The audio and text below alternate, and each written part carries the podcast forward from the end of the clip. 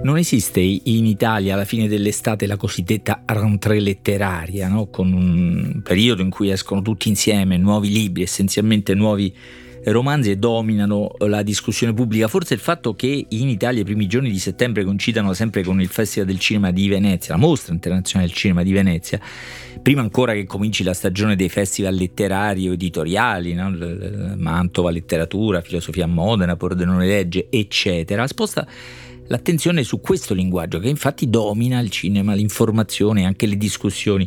di questi giorni. Noi non entreremo nel merito dell'edizione in corso, ne parlano già molto appunto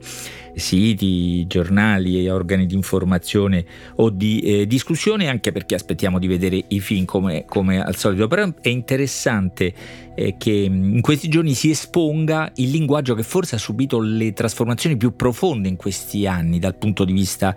dell'ideazione, della produzione, della circolazione, della ricezione dei film, che sono cambiati come non è accaduto ai libri per esempio e nemmeno tanto al mercato della musica. Mi sembra trasformazione veramente eh, radicale, con, con tante ragioni si sono concentrate con effetti controversi, indubbiamente una crisi delle sale, si dice una diffusione del linguaggio cinematografico invece ovunque, non solo attraverso le eh, piattaforme. Però era interessante, qualche giorno fa, qualche settimana fa, in un'intervista a Repubblica, Christopher Nolan, il regista celebrato di Oppenheimer, che diceva una cosa non chiarissima ma secondo me molto interessante. Vi leggo la parte finale di questa intervista. La mia generazione di registi gode ora di maggiori libertà narrative rispetto alla precedente. Penso che l'influenza della televisione e dei film dagli anni cinquanta agli anni ottanta abbia reso e mantenuto la narrazione semplice e lineare. Traduco io, per quello che ho capito, l'ha semplificata, l'ha, l'ha semplificata molto, forse troppo.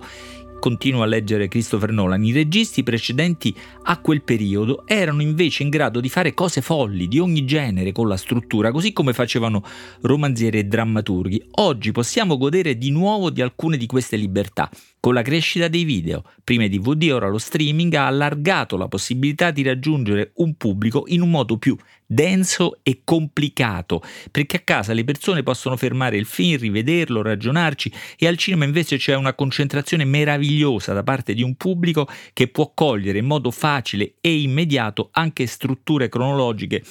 più complesse. Non so se siete d'accordo con queste osservazioni di Christopher Nolan, anzi potete condividere con me le vostre reazioni scrivendo a timbuctu chiocciola il post punto it, però insomma è bello quando si ha a che fare con un ottimista, o forse uno innamorato, ancora innamorato di un mestiere e di un linguaggio.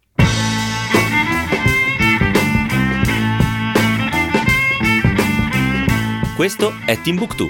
di Marino Sinibaldi, un podcast del Post che parla con i libri.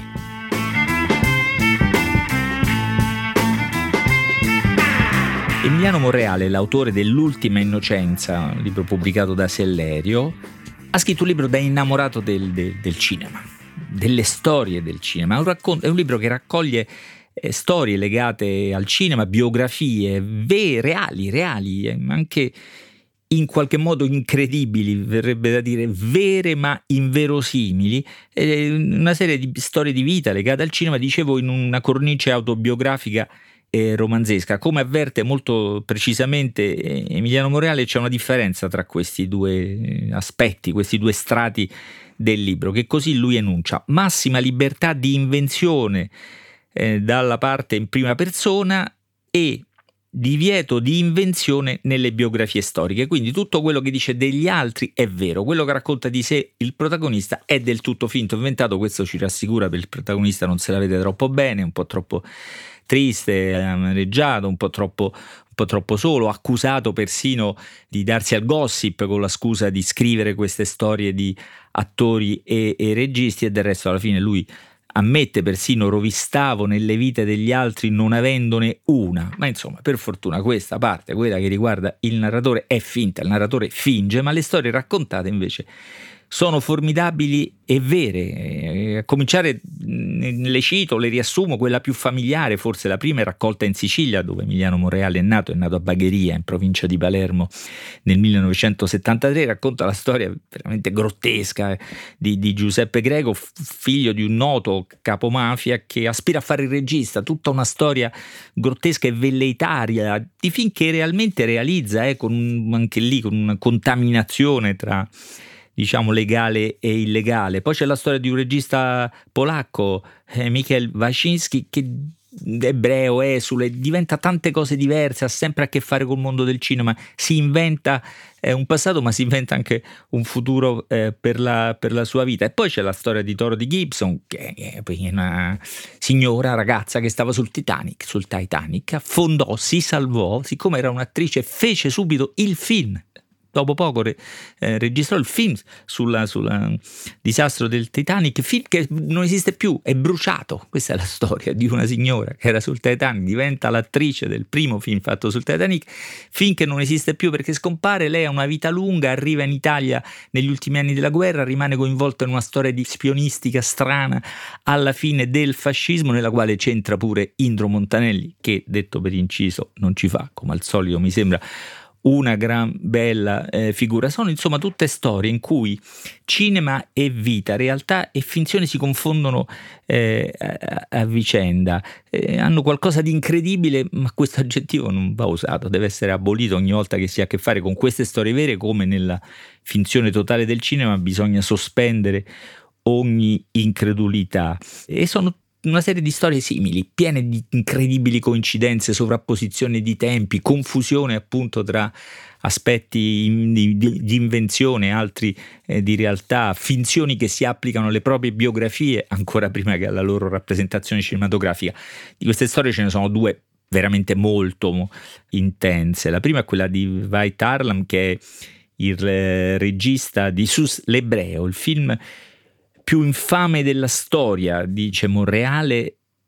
il perfetto film antisemita, invece, aveva annotato nel suo diario Goebbels, che ottenne la presentazione di questo film in anteprima assoluta mondiale, dove, alla Mostra del Cinema di Venezia, il cinque settembre del millenovecentoquaranta, esattamente ottantatré eh, anni. E, mh, la storia di Veit Harlan, ma soprattutto è la storia di suo figlio Thomas, che dopo la guerra,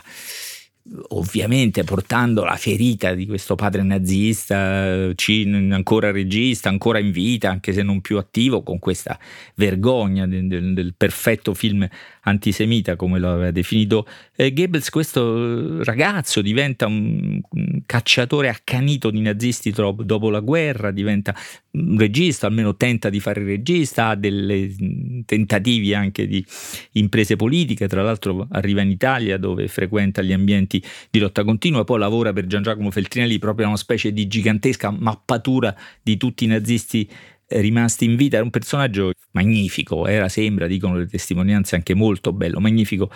e inquieto. Una storia straordinaria quella di Veit e Thomas Harlan, soprattutto se, come fa Emiliano Morreale del libro, viene eh, così sovrapposta a quella di Douglas Sirk, il grande regista Douglas Sirk, che però si chiamava Detlef Sierk prima di emigrare dalla Germania agli Stati Uniti come antinazista, e di suo figlio Klaus. C'è uno specchio, no, tra le storie del nazista regista di Süss L'Ebreo e invece dell'antinazista Douglas Sirk, e di suo figlio che si chiamava Klaus, che era anche lui bellissimo, diventava una specie di icona del nuovo cinema nazista, perché questo ragazzo, da cui Douglas Sirk si dovette separare, era un convinto nazista e come tale, sembra, cadde in guerra. Che storie, eh? che storie tutte mh, contaminate, no? Tra realtà, cinema, tra le ferite del tempo, tutte colte in quella curva stretta, vertiginosa, dove si incrociano finzione e realtà, e dove è la finzione più seducente e spudorata che conosciamo, che è sicuramente quella del, del cinema, eh, si infiamma come, come le vecchie pellicole, a contatto con la realtà più bruciante, quella dei sentimenti o quella della storia con la maiuscola, proprio con una enorme maiuscola. L'ultima storia è quella più